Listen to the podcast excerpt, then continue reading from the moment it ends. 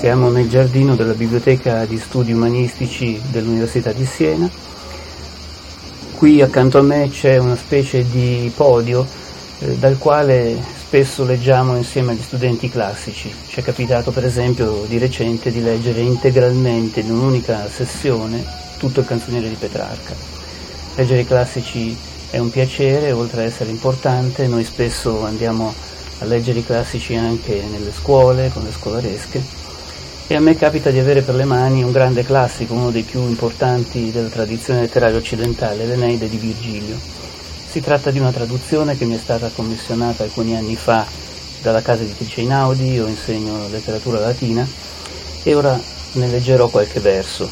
Comincerò con leggerne qualche verso in latino e poi proseguirò con la mia traduzione che ha cercato di adattare al materiale verbale italiano lo stesso ritmo che noi siamo abituati a seguire quando leggiamo i versi latini.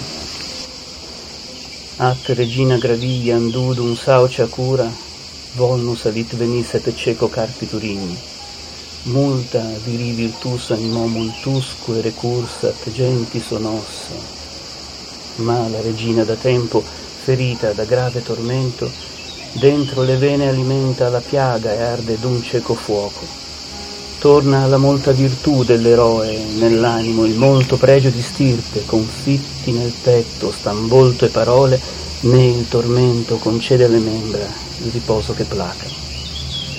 Con il seguente fulgore di Febo irradiava le terre e scostava l'aurora, l'umida ombra dal cielo quando, così, male in sé, alla concorde sorella si volge, Anna, sorella, che sogni mi tengono in ansia e terrore, questo ospite giunto da noi, com'è straordinario. Come si porge nel volto, che forza nel petto e negli omeri. Credo davvero, e non sbaglio, che sia di una stirpe divina.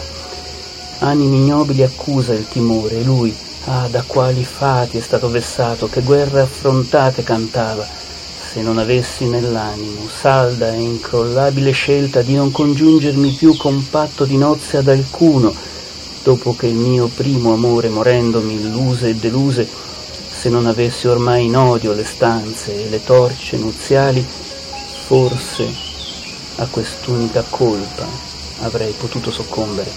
Lo confesso, Anna, infatti, dal fato del misero sposo mio Sicheo e dalla strage fraterna che asperse i penati, lui solo i sensi ha piegato e ha colpito, sicché ora vacilla l'animo, riconosco l'antica fiamma e i suoi segni, ma preferisco mi si apra profonda piuttosto la terra, o il Padre Onnipotente mi scagli col fulmine alle ombre, pallide ombre nell'erebo, e ad una notte d'abisso, prima che te, pudore, io violi, o i tuoi vincoli sciolga. Quello, colui che per primo a sé mi congiunse, i miei amori si è rapito, lui li abbia con sé, e nel sepolcro di serbi. Detto che ebbe, affiorate le lacrime, ne riempì il seno.